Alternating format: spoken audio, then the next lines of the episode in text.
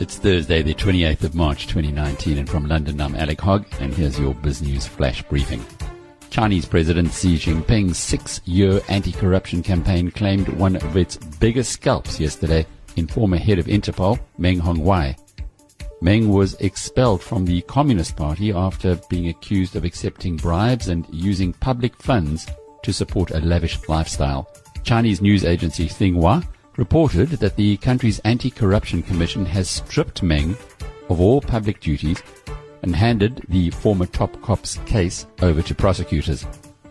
Meng, who was appointed president of Interpol in 2016 with a four-year term, was recalled by Beijing late last year.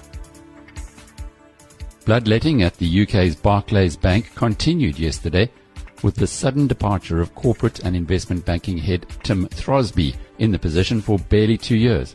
Throsby's abrupt departure was explained by CEO Jes Staley as part of the delayering of the organization.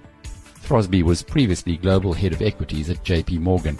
At the time of the appointment, he was described by Staley as, quote, exceptionally talented and experienced, unquote. Barclays is currently under attack from activist investor Edward Bramson, who built up a 5.5% stake and is demanding cutbacks in low performing areas. Barclays share price ended up 1.5% yesterday.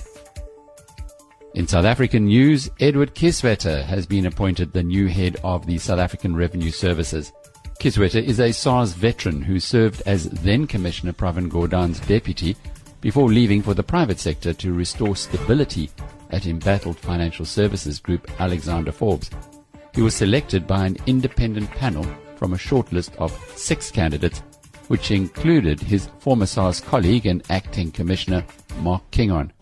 A former teacher who studied at UCT and the University of Western Cape, Kieswetter has an MBA from British University, Henley.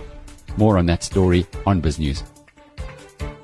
South African stocks yesterday enjoyed a second winning session with the JSE All Share Index rising just under 1%, pulled higher by its leading stock Naspers, which gained 2.5% in a delayed reaction to Monday's offshore listing announcement. Shares that gained outpaced losers 2 to 1. Among the heavyweights, Kumba continued its climb and FirstRand also rose strongly, both gaining 2%. MTN was the biggest loser, falling almost 5% yesterday.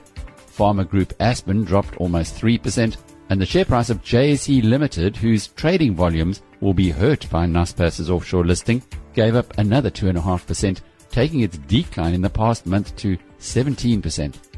In other market related news, losses attributable to shareholders at media group Tiso Blackstar widened from 39 million a year before to 85 million in the six months to the end of December.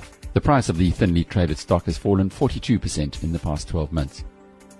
This has been your Biz News Flash Briefing. Until the next time, cheerio.